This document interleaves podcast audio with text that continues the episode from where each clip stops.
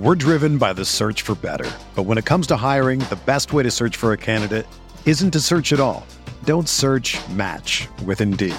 Indeed is your matching and hiring platform with over 350 million global monthly visitors, according to Indeed data, and a matching engine that helps you find quality candidates fast.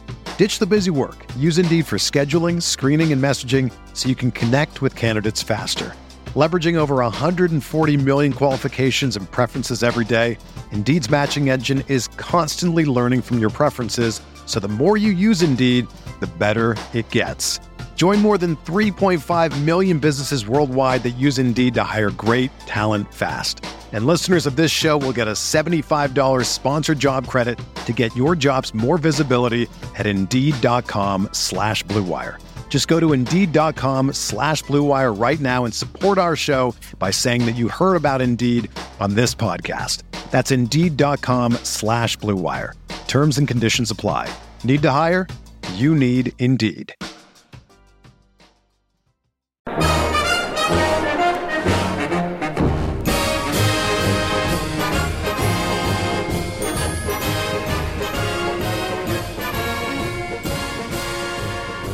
Welcome back to the Bear Report podcast. My name is Jeremy Stoltz. I'm the publisher of BearReport.com here again today with Bears insider Aaron Leming talking about a one and one Chicago Bears preseason football team. How you doing?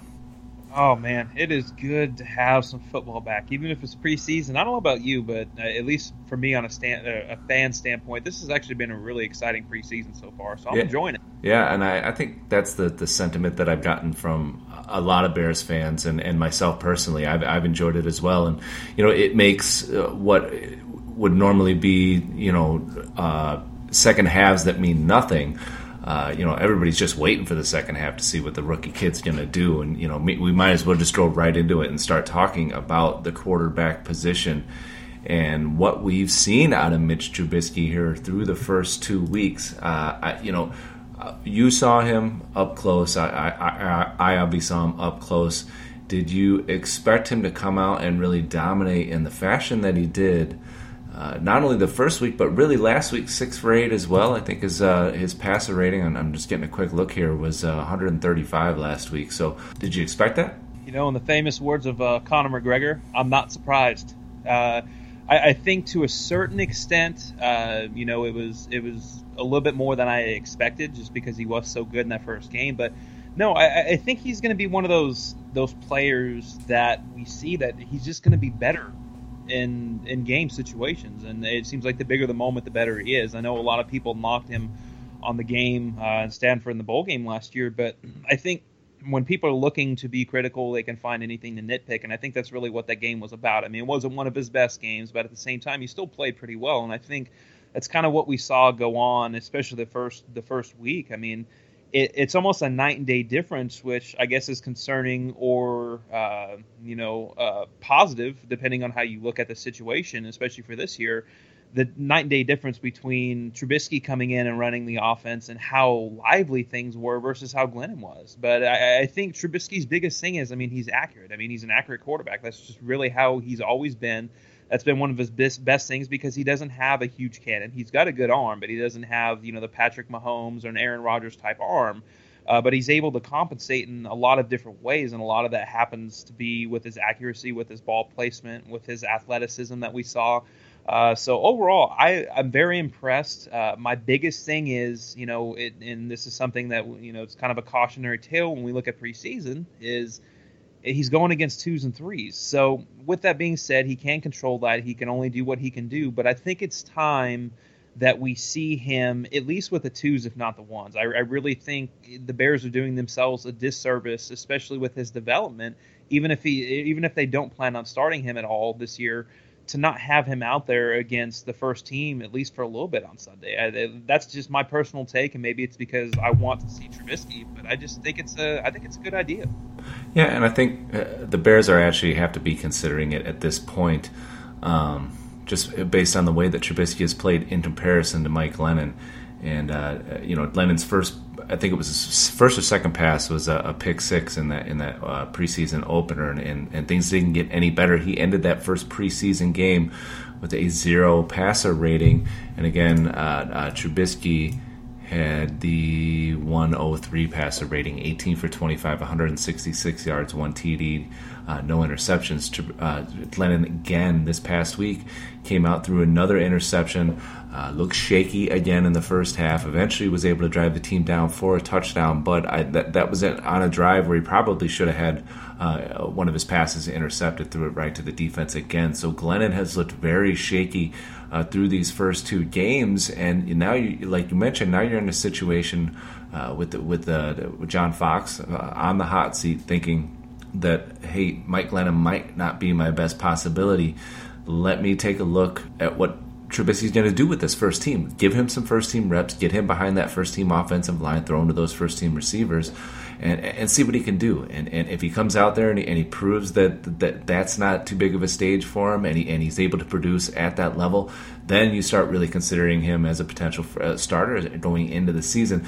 Uh, if he comes out and then struggles and, and looks like Mike Glennon has with the first team, then you say, okay, he's obviously you know good enough to beat up on second and third teamers, but he still has a ways to go. But I, you know, I don't know. I think if he does get put in that situation, and I do think that there's a real good possibility that they will do that in this third game. I have a feeling that he will, uh, you know, step into that role in the same way that he did the last couple of weeks. And I think what impressed me the most, and, and like you said, you weren't really surprised about it because we've seen the arm, we've seen the accuracy, we've seen the mobility.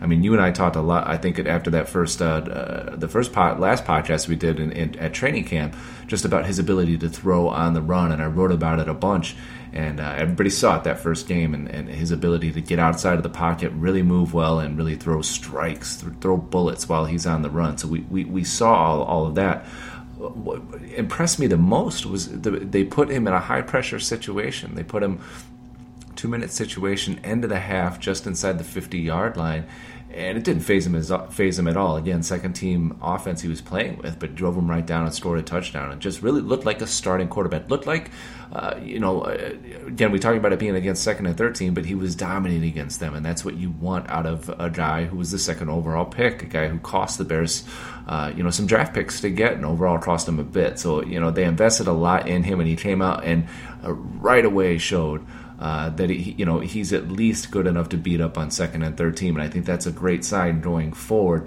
Now, if he does come out and and struggle a little bit about uh, if he does get those first team reps, say in this game, and he struggles a bit, what what do you do? do you, and say Glennon struggles, where do you put him at? What, what's your situation going into that final week?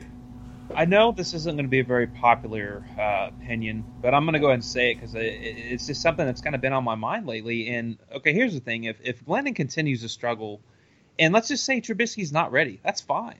Okay, so don't put Trubisky out there. Don't rush his development. If he's not ready, he's not ready. But the one thing that I will say is, if Mike Glennon is really this bad, then maybe it's time that they give uh, they give uh, Mark Sanchez a shot. I, I know that's not very popular. Everybody you know refers to him as a butt fumble, but honestly, in the little bit that we see Mark Sanchez, he seems to be more confident. He seems to have more control of the offense, and he seems to be able to make throws, which is something that I just don't see. That that's the issue that I have with Glennon right now is the fact that he's so he's so slow within his delivery with everything that he does. He's I mean he's staring down guys. He's doing all sorts of different things that you do not want to see from any quarterback, much less your starting quarterback. And I think ultimately what this is going to come down to is the fact that he's making $18.5 million guaranteed. They've already signed him, they've already made the commitment. But the question that I have is, I mean, is this the situation? Let's just say that they they didn't sign Glennon, but they somehow uh, were able to, you know, they just kept Brian Hoyer. I mean, would we be having the same conversation right now if Brian Hoyer was putting up these numbers? It's kind of it's kind of getting to a point for me, at least on a fan standpoint, where you have to wonder: Is John Fox just being stubborn? Is Ryan Pace giving him some sort of directive? I, I, I can't imagine that that the the you know that that's the case with Ryan Pace, but I mean, at this point, you've seen what Glennon is. You've seen him through the first two preseason games. I get it's only preseason but like you just mentioned not too long ago, this is a this is a make or break season for John Fox. His job is online. There's really no other way around it. And if you really want to put your best foot forward, then you should be starting your best players. And I'm not saying that Mitch Trubisky is the best quarterback on the roster right this five seconds. He looks like it, but the only way that we're going to know is if he has first team reps. But to rob him of even that opportunity at this point, I think, like I said, I think it's just a complete disservice to everything that the Bears are working towards. I know a lot of people want to see him maybe tank another season. I don't think they should tank any more seasons. I think they should start developing a winning culture. Uh, between these two preseason games and the the few days that I was at camp, what I saw, this is a much improved team over the last few years. And I'm not saying that they're going to be a playoff team if Trubisky somehow steps in and they get good quarterback play, but I do think this is a team that can be competitive and can win seven or eight games and have a really positive step moving into 2018. And it may be enough to save John Fox's job. But I think a lot of that is going to depend on how they deal with this quarterback situation. And quite frankly, I don't think they're off to a good start. Well, I, I, think there's two ways to look at this, and you make a, a, few good points about getting him those reps and getting him out there, and, and, and almost being a disservice to not do that. I, I, I agree with that to an extent. Uh, I, I, guess the one way that I would look at it is you, maybe you need to see a little bit more out of Mike Glennon than you do out of Mitch Trubisky. At this point, you you know what Trubisky can do against second and third team uh, defenses. You have to assume that that mobility, that that arm strength, all of his talent is going to translate over to the first team at least to some level. Uh, his rookie season, I think you, you, actually there's more question marks right now about Mike Glennon than there are about Mitch Trubisky. So, uh, what is uh, historically referred to as a dress rehearsal, this third preseason game, there might be uh, a, a, desire from Fox to at least you know let Glennon play out that uh, two plus quarters that the, the first team offense typically gets and just say, hey, we know what we have in the kid. And he'll probably get, you know, Trubisky will probably come out and play that in almost the entire fourth preseason game and he'll probably light it up and he'll get those reps. And, uh, you know, we know what we have in him basically. And, I, I you know, I think there, there's some development there, but I don't think there's a whole lot of question marks about Trubisky at this point. I think there's a lot more about Mike Glennon. I think that makes me believe that even though everybody wants Trubisky to get those first team reps this week, and it might do him good uh, to get out there. And I, I, do think they might they might put him out there for a series, I, I, but it wouldn't surprise me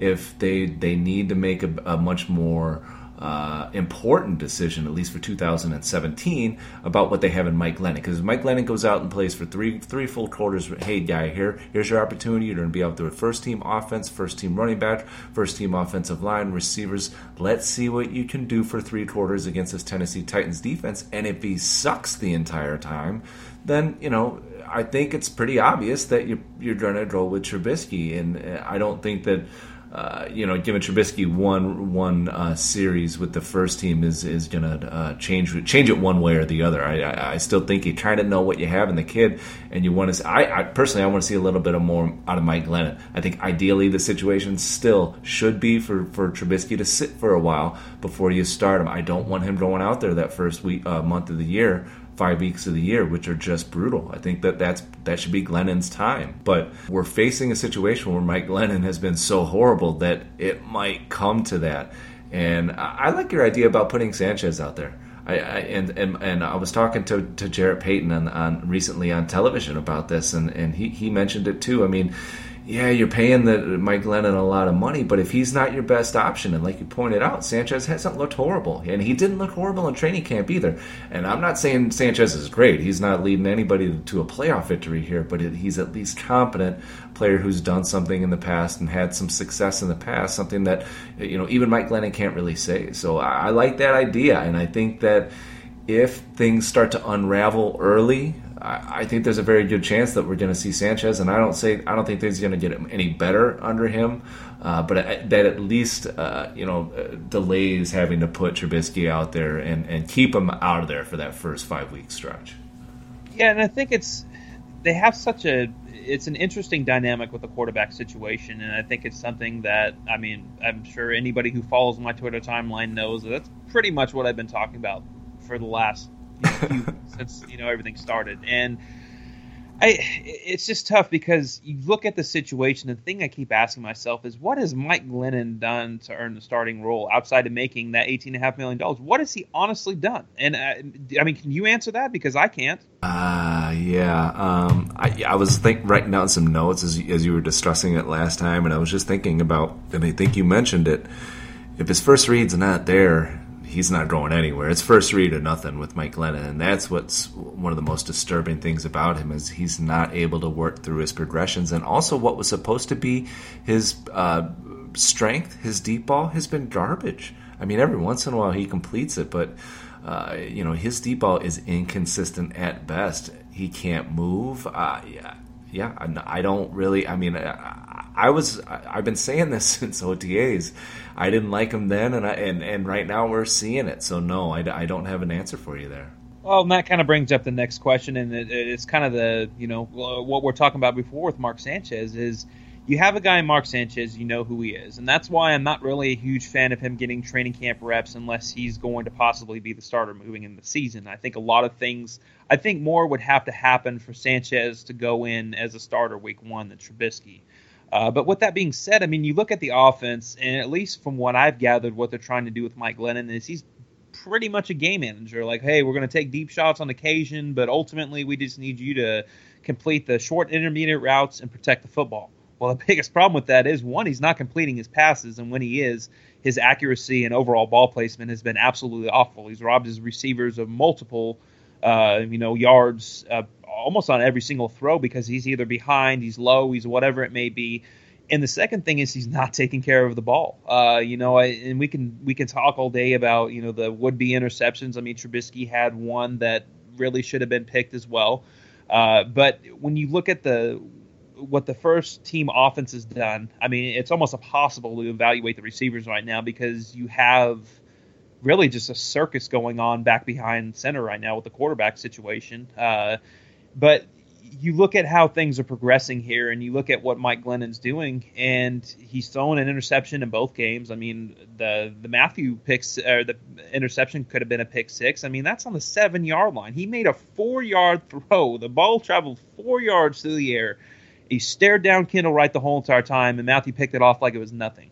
Then he had another throw where he rolled out. He looked about like I look running, which is not impressive. Uh, and he throws across his body into triple coverage, and the ball should have been picked there. And then we talk about the the touchdown drive. Everybody's making a big deal. Oh, you know, he had a touchdown drive. Well, to a certain extent, cool, that's fine. But at the same time, people have to understand Eddie Jackson took them to the Arizona 45 yard line.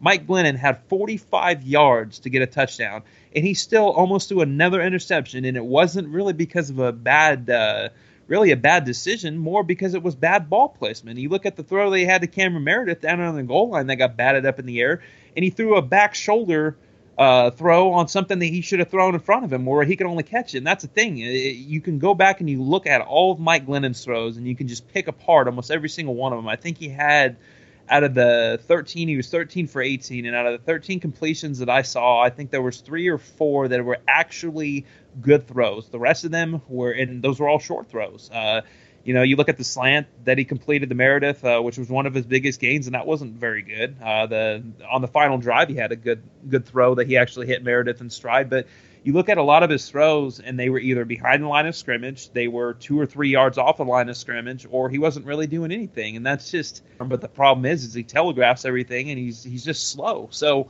at a certain point, I think the Bears are going to have to realize, okay, if Trubisky's not ready, let's say he comes out, he gets a little bit of first team snaps, and you say, okay, the guy's not ready. I get that, and I 100% support that. But I think at some point in time, you've got to be able to look at it and say, okay, Mike Glennon may be getting eighteen and a half million dollars uh, this year, and he's going to be getting a little bit next. But at the same time, I mean, if he's not giving them the best chance to win a football game, and Trubisky's not ready, then Mark Sanchez probably needs to be the guy to do it because he can go in, he can manage a game, he can hand the ball off 20, 25 times, he can throw the ball 20 times, and he's not going to make dumb throws. He can make every throw there is, but if you keep it almost like a Brian Hoyer last year, I mean, the Bears had a pretty good offense with Brian Hoyer under center uh, you know, obviously the, the the vertical game really wasn't there, but if that's what the Bears need to do, that's what they need to do. And I just think they're, it's going to get to a, a point with a decision to where something is going to have to happen. And I think that's probably going to come a couple weeks into the season, especially if it if it continues down this path with Mike Glennon. I agree, and it, it, I think it would probably be Sanchez before it would be Trubisky. Uh, but I don't. I, even if he, even if Lenny comes out and plays horribly in this third preseason game, I just think that they're so averse to to putting Trubisky out there. I don't think it would end up being a Carson Wentz situation like it was last year in Philadelphia. I, I just don't see that happening. And the, just the pay disparity between whether it's San, you know Sanchez is a better option or not, I just think the pay disparity at least allows Mike Glennon one, two, three starts, and I, I you know that it's probably going to put him in an 0-2, 0-3 hole. I, I, I get that, uh, but uh, you know it's a tough stretch uh, to start anyway. So I don't know if either of the other guys is going to would do much better in that scenario. So. I, I think if, any, if anyone's going to come out there and take their lumps, it's going to be the guy they're paying fourteen and a half million dollars to do just that. I mean, he's he's earned that time in the pocket uh, to, to get beat up a little bit. And if you know if uh, the Bears are going to lose games, let it be on Mike Glennon's shoulders and not uh, you know our rookies. And uh, you know let at least let Trubisky sit. But yeah, I, I don't have faith in Glennon either. I think anything everything that you said was correct. I, have I've again I've I've seen this for months now, and uh, if something changes anytime soon, I'll be very surprised. Now, here's a question for you: If he comes out and looks good, like legitimately good, like hey, you know, we're talking next week, like, well, maybe it just he just needed a couple, you know, extra couple weeks, or took him a while to get the offense under his belt, and he looks legitimately good. How much better are you going to feel about him going into week one? I'd feel a lot better. I, I think really what this comes down to is I think most Bears fans, including myself, had a mindset going into the season of okay, Glennon's going to start for X amount of weeks, if not the whole entire year, which I still think is unrealistic. I mean, we've talked about it. I think Trubisky will start at some point, but I think with a good outing and some hope, I guess you could say, with, with Glennon this coming week or there on Sunday, more the point. I, I, think that kind of puts them back on track with their timeline, and I, I, think that would probably be the best for everybody involved, unless you know somehow Trubisky does something crazy or there's an injury, and Trubisky steps in and starts, which I still don't think is very likely. I agree with that. So, yeah, I mean, ultimately, I think it is in the Bears' best interest for Glennon to come out, have a good week. There be little questions moving into Week One, and I, I think this is a, I guess you could say, a decent uh, segue into something that I wanted to say, and it's still about the quarterback, still about the offense. But the one thing that I've been very impressed with, and and uh, you know, I guess we can get on the maybe a little bit more positive of a topic, has been Dow Loggains. I, I really think you know, watching what he's done with Glennon, and then you, I mean, not to say that that's really much because Glennon's played so badly, but I think when you look at the difference between the offense that they're running with Glennon in there, and then you look at the offense that they're running with Trubisky, I've been very impressed, and I've been one of Dow Loggains' biggest, uh, you know, biggest critics. I, I, really didn't think he was cut out for the job, but you, you look at the differences of what they're able to do uh, and what he's able to do, especially with somebody like Trubisky and it gives me a lot of hope. Let's just say that somehow they have a decent season and they keep this entire coaching staff around. That Dow Loggains is going to be somebody who can develop Mitch Trubisky properly, and Trubisky can actually have some success. I mean, I really think the offense looks good uh, with Trubisky in there, and I think it opens up a lot of avenues. I don't know. What are your thoughts on it?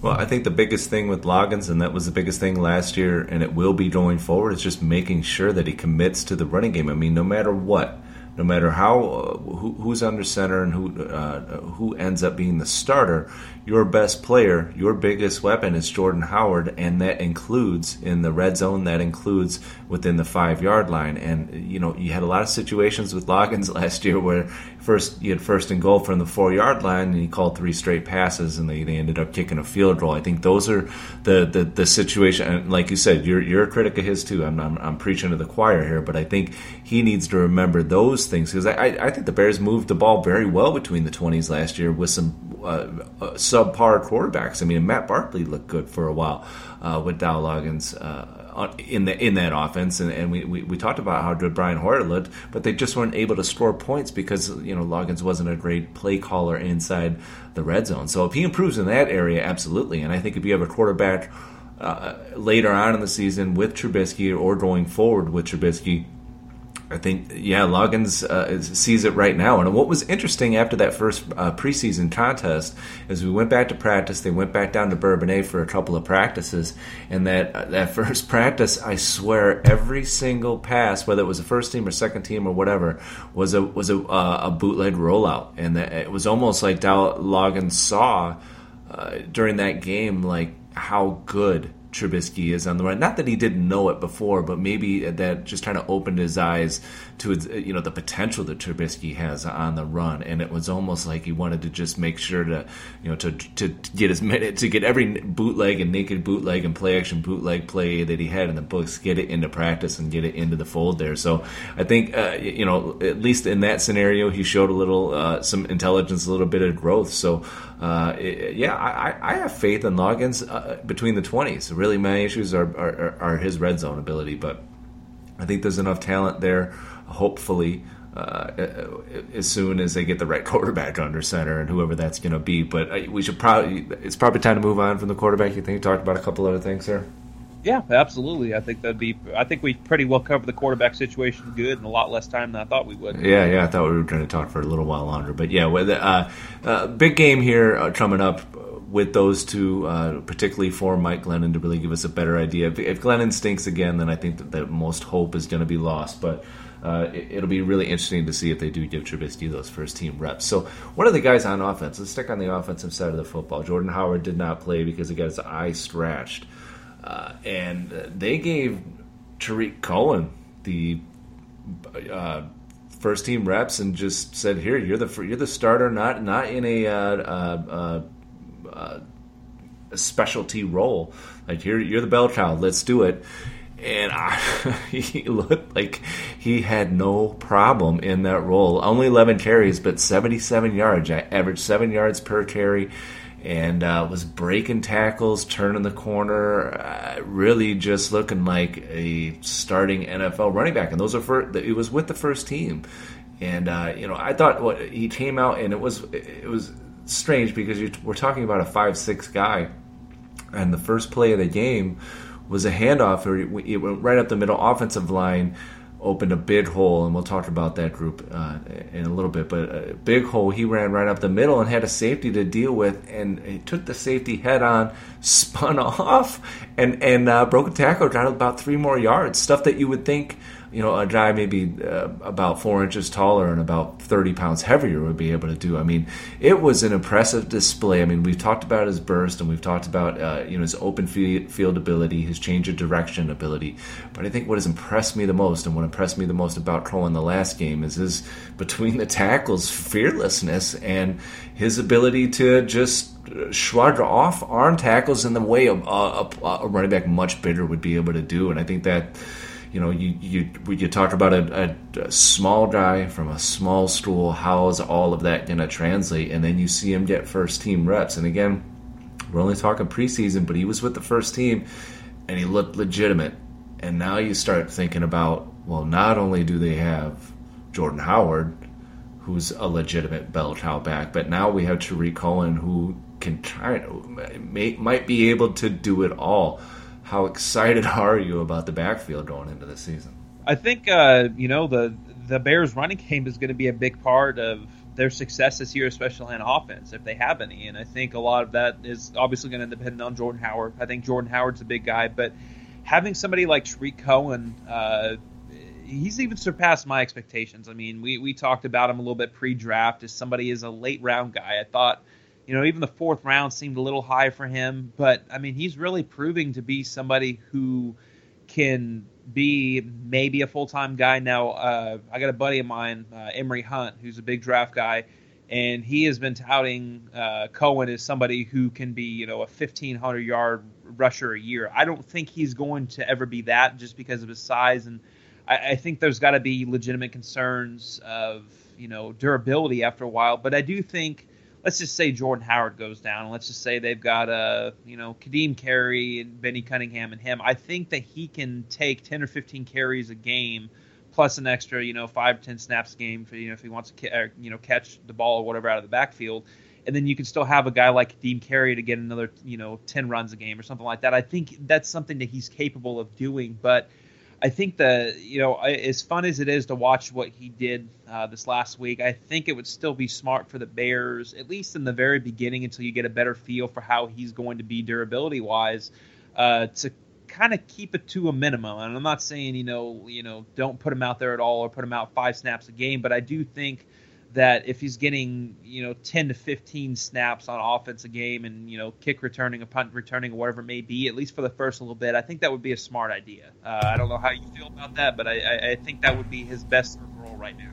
Yeah I, I, I don't think that the, the situation that he was in in that second preseason game is in an ideal situation. You want jordan howard as your number one but i think the fact that cohen was able to handle that load and, and average seven yards per carry on runs both inside and outside the tackles, showing power. Uh, where we didn't really expect him to show power. I think that uh, gives hope that he can play in an uh, in every down situation. And there isn't, you know, there was the the talk when you know when the Bears got him of well, you know, when he's in the backfield, they know that he's not going to run because he's not going to run between the tackles. A lot of people complained about that, but I don't think that's the case now. I think that he sh- has shown that he can run between the tackles and that he's not just a specialty player. And then if you put him out there, he's going to be a, a threat to go around the corner between the tackle, you know, up the gut as a receiver in the slot. I mean, you can really do everything with him.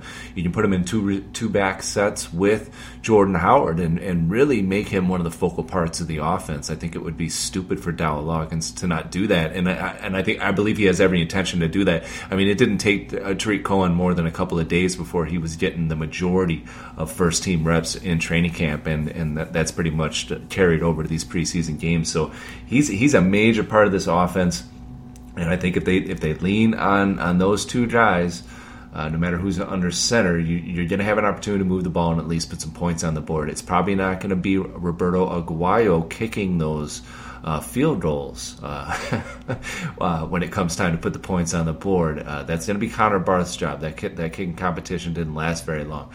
Uh, but I, I, do think that the with with those two guys in the backfield, Bears going to be all right on offense. Yeah, I agree, man. That that that I I don't know if I've ever actually seen a kick like that before. That was it was a rough one. Yeah, I don't think I've ever seen a kicker kick a curveball. I mean, that was probably one of the best curveballs I've ever seen. Unfortunately, it's coming from a kicker who's supposed to be making these field goals, and he's not. So, yeah, that was that was a little disappointing. But at the same time, uh, you know, we can just touch on kickers for a minute.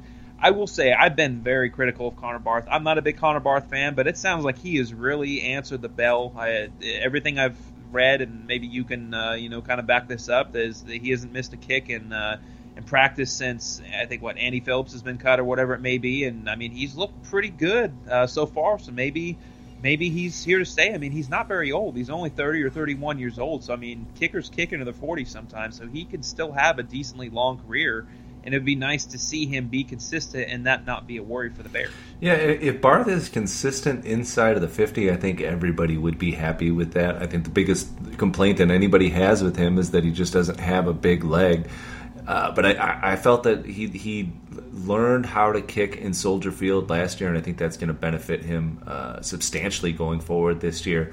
I think some of the issues that he had early on in the year we're probably not going to see, and you don't expect him to, to, to be banging in 56 yarders. But long, I think he's shown, and like you mentioned, he's he's done it in practice as well. That it, inside the 50, he's he's been pretty uh, spot on. So uh, that's if that's all you're getting out of your kicker, then a lot of people are going to be happy with it. So uh, you know, we, we, we talked a lot about Phillips and Aguayo, but uh, it's Connor Barth's job, and I think that uh, overall the Bears are in decent hands. You know, he's not he's not a Pro Bowler, but he should do all right for the Bears this year. I think on special teams, just right real quick, let's just talk about uh, Deonte Thompson and his 109 yard return in that uh, second preseason game on the on the short. Uh, uh, I believe it was a 63 yard field goal attempt that came up short and Thompson broke a tackle at about the 10 yard line, and then that was it. He was up up up the sidelines and then just had to make one move on the on the uh, uh, kicker, or I'm sorry, yeah, the kicker, and that was it. So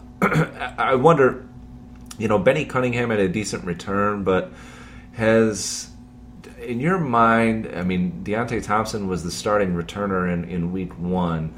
They didn't give him any return reps in this last game. It was just Braverman and, and Cunningham.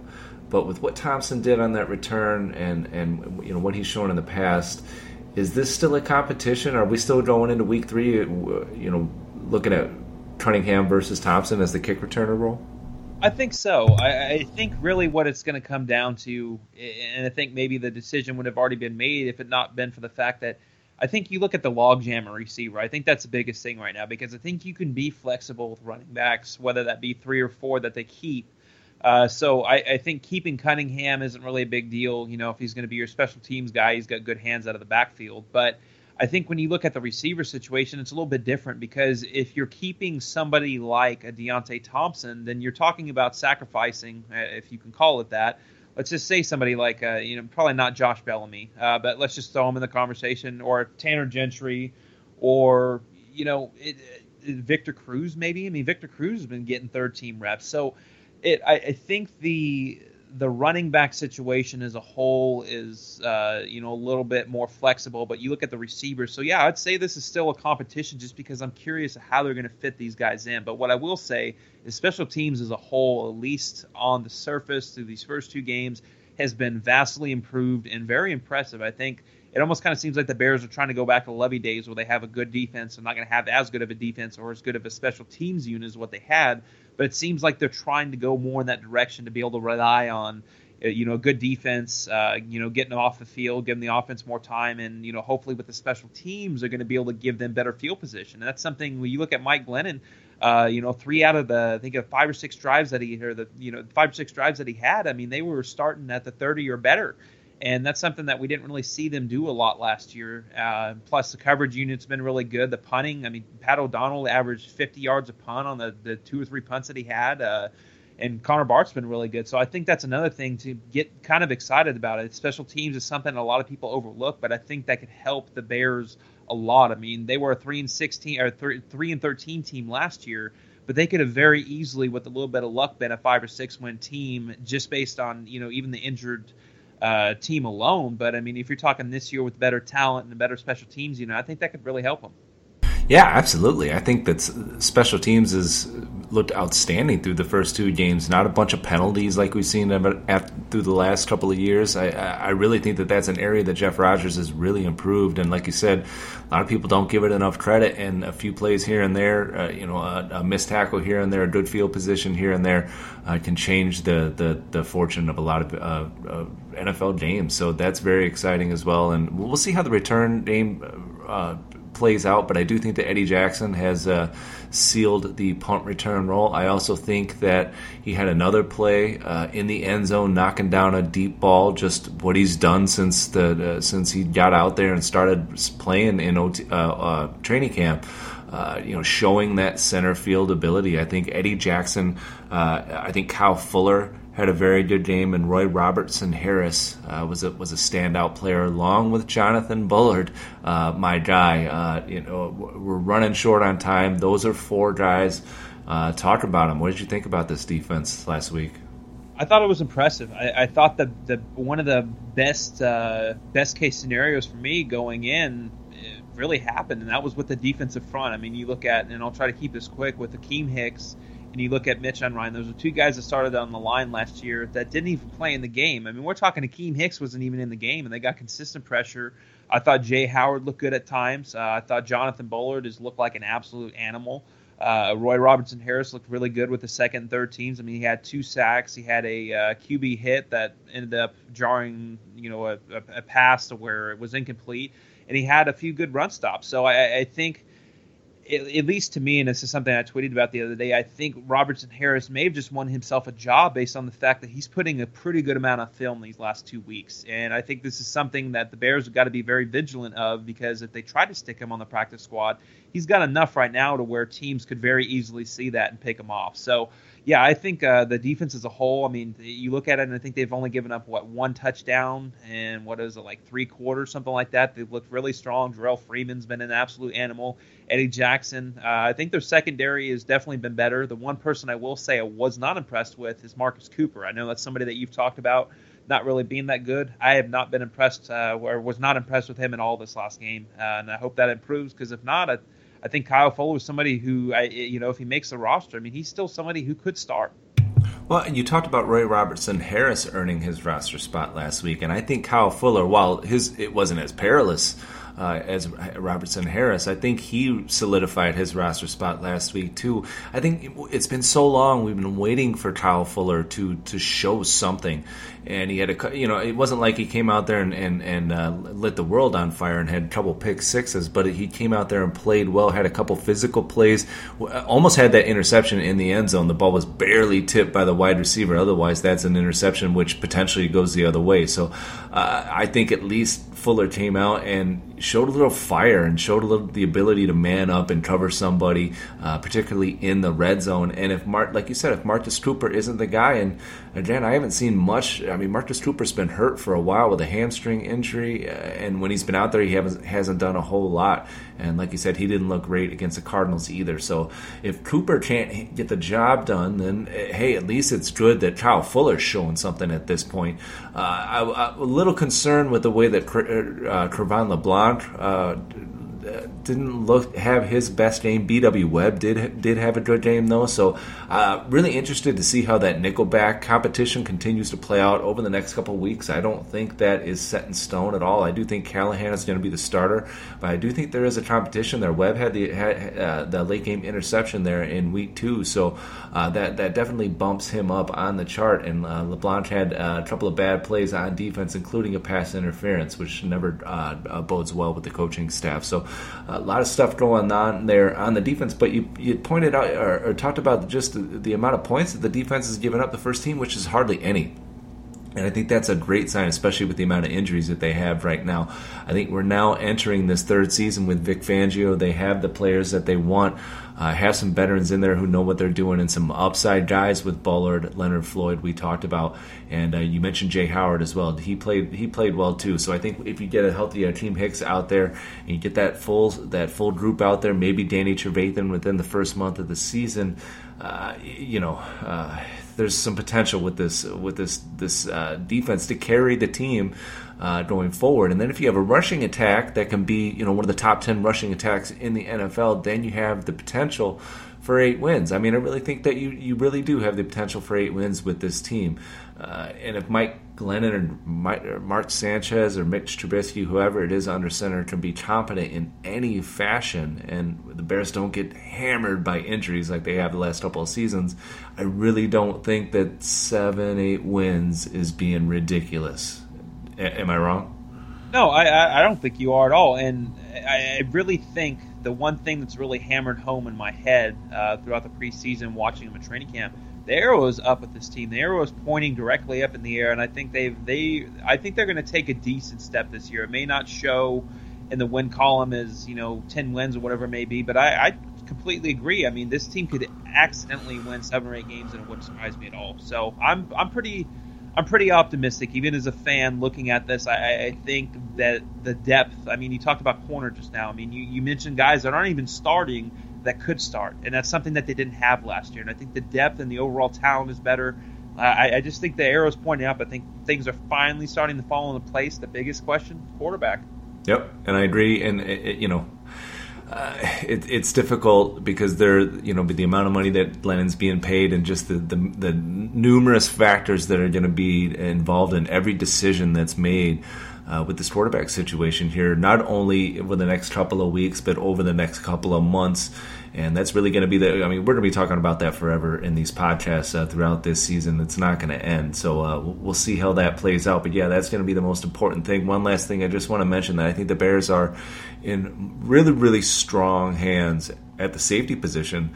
Uh, probably the best that they've been in 10 years, I would say. Um, because I do think that Quinton Demps is the type of player who's always around the ball, is the type of player who's uh, smart enough to get the defense lined up, be the leader on that back end, and he's going to make plays just because he is around the ball. That's how he got uh, six interceptions and a forced fumble last year. And that we, uh, when you throw in Eddie Jackson's playmaking ability alongside Demps, you have that stabilizing factor with Demps, and then you have the playmaking uh, potential, the upside with Eddie Jackson, particularly as a center fielder. I think the Bears are going to have a really good, solid safety tandem this year. I don't think most people, enough people, are talking about that this year, and I am really looking forward to that. Along with Jonathan Bullard, along with Leonard Floyd, along with uh, Jerrell Freeman, potentially Prince Amukamara. This defense it really has a lot of potential this year, guys, and I hope that uh, an eight-win season uh, does happen. That's it that's all we have for you.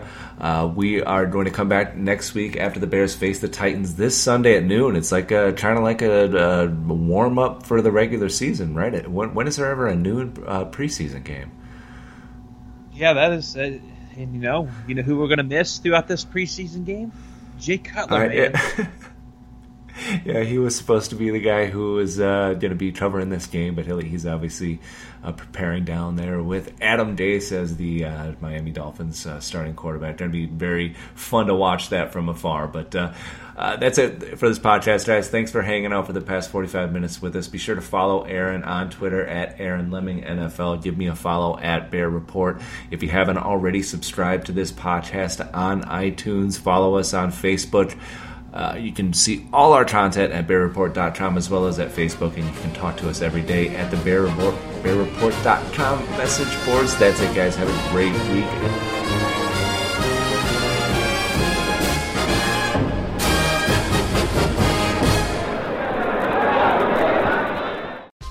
Whether you're a world class athlete or a podcaster like me, we all understand the importance of mental and physical well being and proper recovery for top notch performance.